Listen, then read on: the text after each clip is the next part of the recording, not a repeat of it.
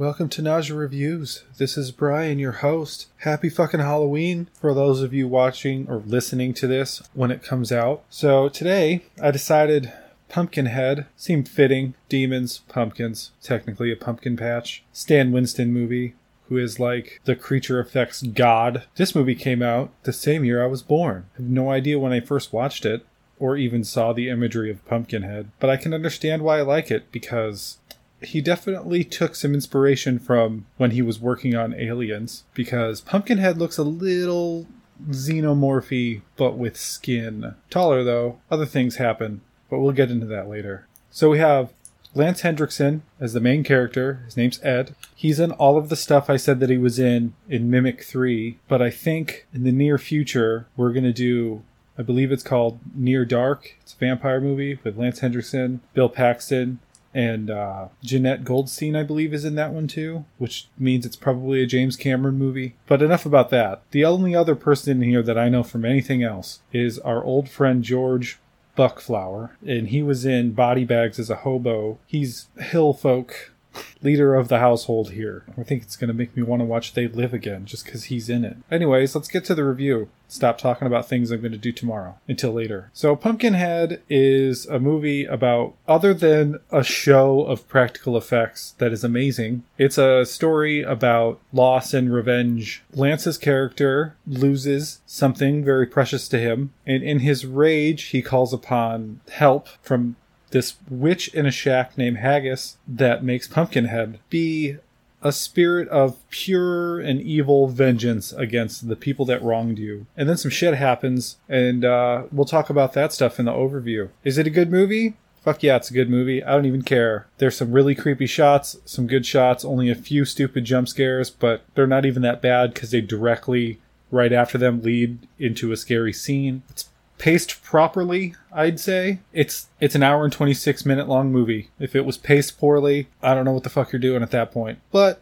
you know, we've had movies like that on this podcast that are short and don't know what the fuck they're doing.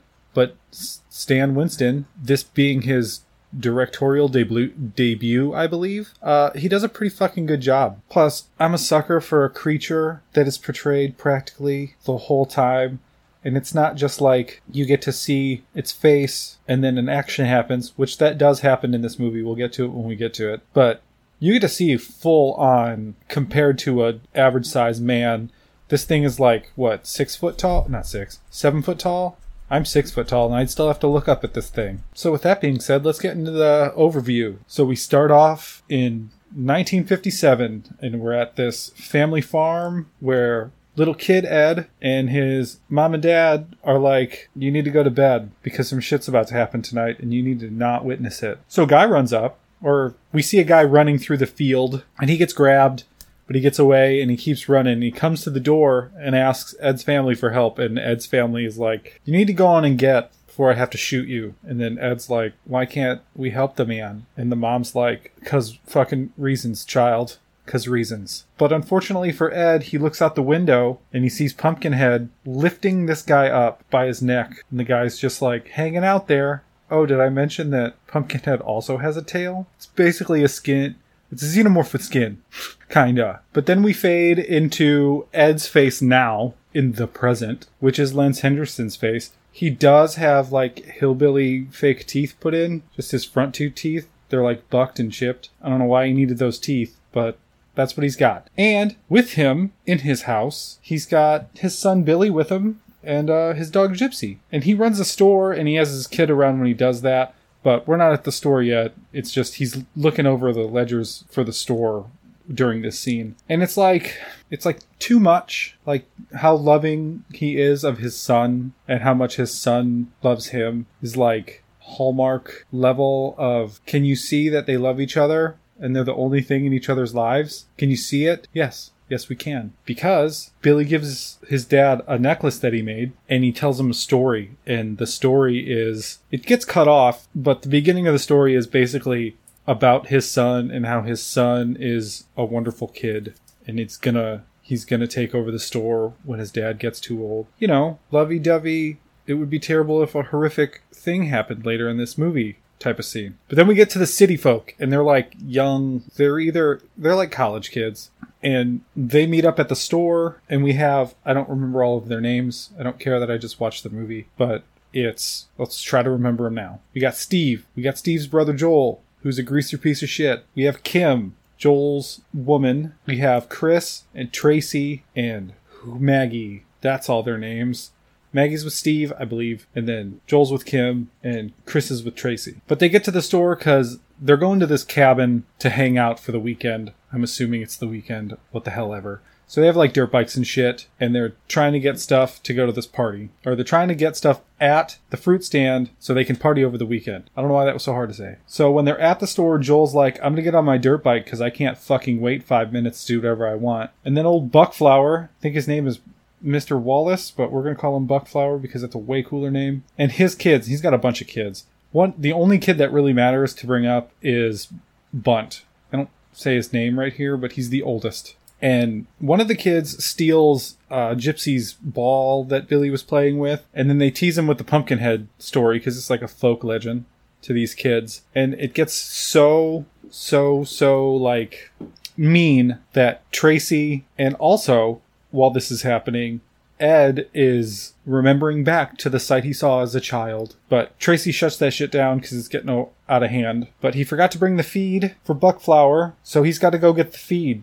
But he leaves Billy and Gypsy at the store. The dirt bikes rustle Gypsy and she runs off. And then Billy goes out to get Gypsy. And we got dirt bikers making jumps and little tiny kids because he's like just above toddler that size of child. And unfortunately, Joel fucking hits him.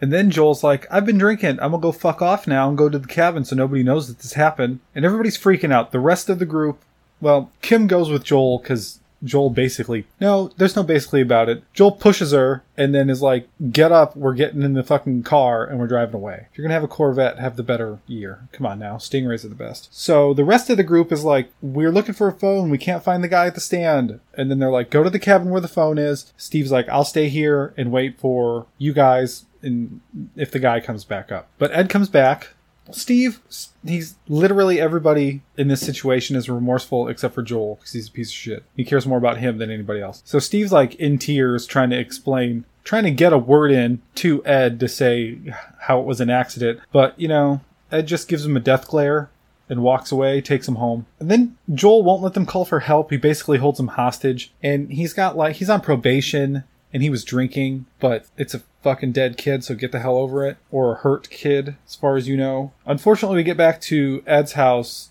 and he's trying to like care for him, like wipes his face down with water and then fucking goes to tell the story again and Billy's dead in his arms and it's it's sad. I'm glad they didn't do a death death gasp or anything. The kid was probably dead before he got to the house, and this is when he finally realized it. It sucks. It sucks real bad. But now Ed's dropping off the feed, and he's asking. He's asking about uh, an old woman that lives off in the woods that Buckflower might know something about. But Buckflower is like, go bury your boy. It's real sad, but there ain't no lady out there that I can help you with. Unfortunately, Bunt is a piece of shit little kid, and he's like, I'll tell you how to get there part way. Will you trade? Ed's like, I'll give you this ten dollars. And the only reason that Bunt helps here is because he wants to see if the legend is real.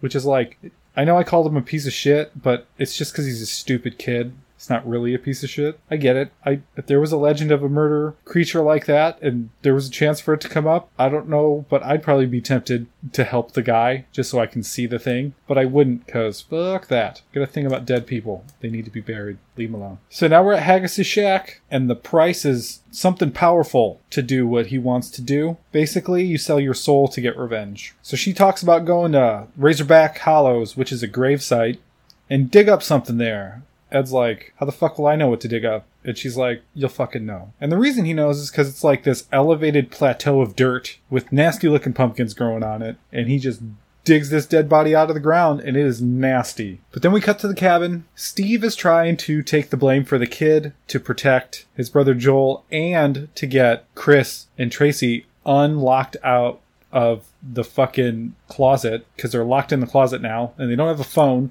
because Joel ripped it out earlier when they were going to call for help. it's not like you hit him with your car on the road. You were dirt biking off in the hills. Calm it down, dude. Calm it down. Back to Haggis, and he need or she needs the blood of Ed and the blood of Billy, and he, and she pours it into the decrepit corpse and it starts to burn. And by the way, her shack is like overly. This is a scary witch's house with like tarantulas walking around, and there's an owl in there, and there's skeletons, and it's all lit just by a fire. No cauldron though. But anyway, as Pumpkinhead wakes up, Ed passes out, and he grows to like full grown in like seconds. They don't show that; it's a silhouette with a shadow, but I take that over a, any other way to do it. That's possible. But now it's morning time, and Haggis is like, "You're done here, Ed. It has begun." Ed, driving home, with his son has a hallucination that his son gets up and asks, What did you do? So he's got instant regret about his horrific decision. I'm not saying to not get revenge. I am saying to get the full story before you decide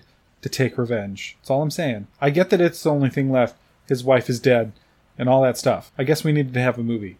He buries Billy, and then Maggie has basically snapped throughout this whole movie, basically. That's too many of those words at once. Once the kid got hit, she was crying from then till now. She's still in this catatonic state. But uh, she runs off into the woods because she has this thing about God. She thinks something's after him, which isn't wrong. But Steve goes to get her, but then Pumpkinhead grabs him, and it sucks. Sucks that he got grabbed first. But we learn that Ed can see and feel what Pumpkinhead is doing. So he gets flashes of Pumpkinhead slamming Steve against trees and stuff. Joel and Chris go out to look for Steve. Ed's decided that drinking's the, a good answer, but there's a cool shot where we have Joel, or not Joel, we have who the fuck's in the house right now? Okay, after Steve got grabbed, Maggie ran back to the cabin. So we have Kim, Tracy, and Maggie. Maggie's like, only God can stop this. And Tracy's like, I'm gonna go get some knives just in case God's not around.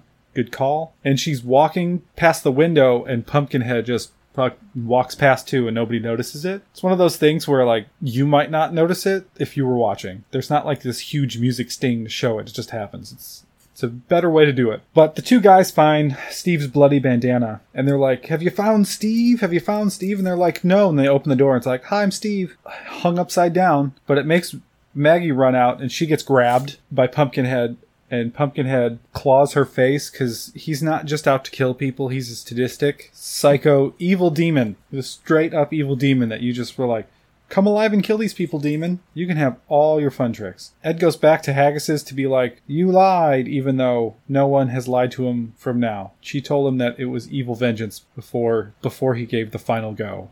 And the witch is like, it'll pass. You just gotta let shit happen. But Ed's like, fuck this. I'm gonna kill this thing because I totally regret my decision. The witch is like, You think it was to be easy to kill fucking four or five people? Yeah, you get to experience it too, jackass. So, this shows how much more of a sadistic asshole Pumpkinhead is because Pumpkinhead has Maggie grabbed by the back of the head, and now Joel and Kim are in the cabin. These people keep switching out, and uh, sh- she's still alive, and she's moaning in pain. And he just pushes her face up against the glass and like moves it around so everybody can see it, and then just smashes her head through the glass, and apparently her throat gets cut because there's a lot of blood after that. Joel goes out to do something, and he sees that the, the bike is smashed and he's finally now trying to take uh, responsibility for his actions and he's like i'm the one you want. And uh he comes back in kim's kind of freaking out and then pumpkinhead's like there's more than one door to this cabin. And he's got like he just walks in. And i i think he he smacks if he doesn't smack him he the dude's in shock too much and pumpkinhead just grabs kim. And then goes up a real tall tree that doesn't even have branches so it's not like anybody could go help and just fucking drops her right onto a giant boulder. Splat. Ed finally makes it to the cabin. The three remaining city folk run off into the woods, but they can't get any help, which is obvious because at the beginning of the movie. And then they go to try to steal a truck just to make distance, and the guy's like, You'll need to get out of here before I shoot you. I can't help you. We all can't help you. Use this marked. But then Pumpkinhead shows up. This guy is a dog, by the way. Pumpkinhead shows up because he basically could teleport. There's no basically about it. He just shows up places. And before it can do anything, Ed shoots it. He shows up. The guy with the dog and the gun runs away once Pumpkinhead shows up. Ed shoots him down. Then Joel goes up to it while Chris is like, you probably shouldn't do that, stupid. And Joel's like, I'm just gonna check. And he shoots it in the head with his rifle. And then Pumpkinhead's like, yeah, I'm not dead. So he takes that rifle and he jams it straight through Joel's chest. So you can knock Pumpkinhead down, but you cannot kill him that easily. Now we get a scene where Pumpkinhead plays with a dead body for a few seconds. So that's fun. But the dog attacks Ed while Pumpkinhead is playing with Joel's corpse, and that that hurts Pumpkinhead, so we know that they're connected, and then Pumpkinhead fucks off. They make it to Bunt's house, but they're not getting any help, but Bunt sneaks out and he wants to help. A, because he wants to help. He hasn't connected that it's his fault yet. And then B, he wants to see Pumpkinhead, of course. So they're off to this old church. It's got like two walls up and a floor. And then Bunt explains to the kids how Pumpkinhead works, which we already know because we watched it. And then the kids explain that it's after them. And then Pumpkinhead shows up in the doorway and they think the church is going to help. And the only thing it really does is it distracts him. I've seen people say that the church slows him down or helps him or not helps him. Basically, they say it slows him down. And the only way it slows him down is he wants to destroy it. It's not like the power of the church is holding his evil energy back. He staggers a little bit and then he walks to the church and he breaks across. This is when it shows his face move and then a cross move. But he can fucking teleport, didn't slow him down for shit. Because when they get back to the cars, they're all smashed up except for the bike that's perfectly not fucked with at all, just laying there. So Chris is like, Yeah, I'm gonna go get on that bike. And he starts, but it don't go nowhere because Pumpkinhead has the chain in his hand and he just picks up that bike and throws it away like it's nothing. I mean, Chris is on it too, so he gets thrown away too. Uh, Tracy and Bunt run off at this point. Like, Tracy doesn't want to, but Bunt's like, we have to go, there's nothing we can do.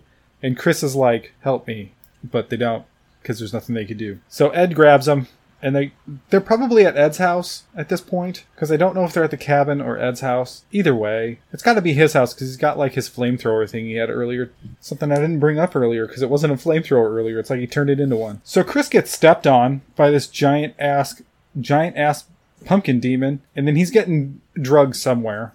Tracy explains about Billy to Ed, and Ed's not very remorseful, but he is trying to kill this thing. So it's one of those things where it's like they're both explaining why they did what they did, and then instead of that being resolved, Pumpkinhead shows up with Chris. Bunt's hiding in a closet, and this is a cool like scene. It's this dog. The dog jump scares us and Bunt, but then Bunt realizes after the dog starts to bark that Pumpkinhead's there, so he hides in the closet, and Pumpkinhead looks in the closet, and it looks like he doesn't see him, and then he goes to go away, and then very quickly just comes back, opens the blinds, and sees Bunt, and grabs his ass. And the good thing about Pumpkinhead is he's got a face, he smiles, he laughs, he revels in this death and destruction that he causes. He just looks like fucking xenomorph with skin.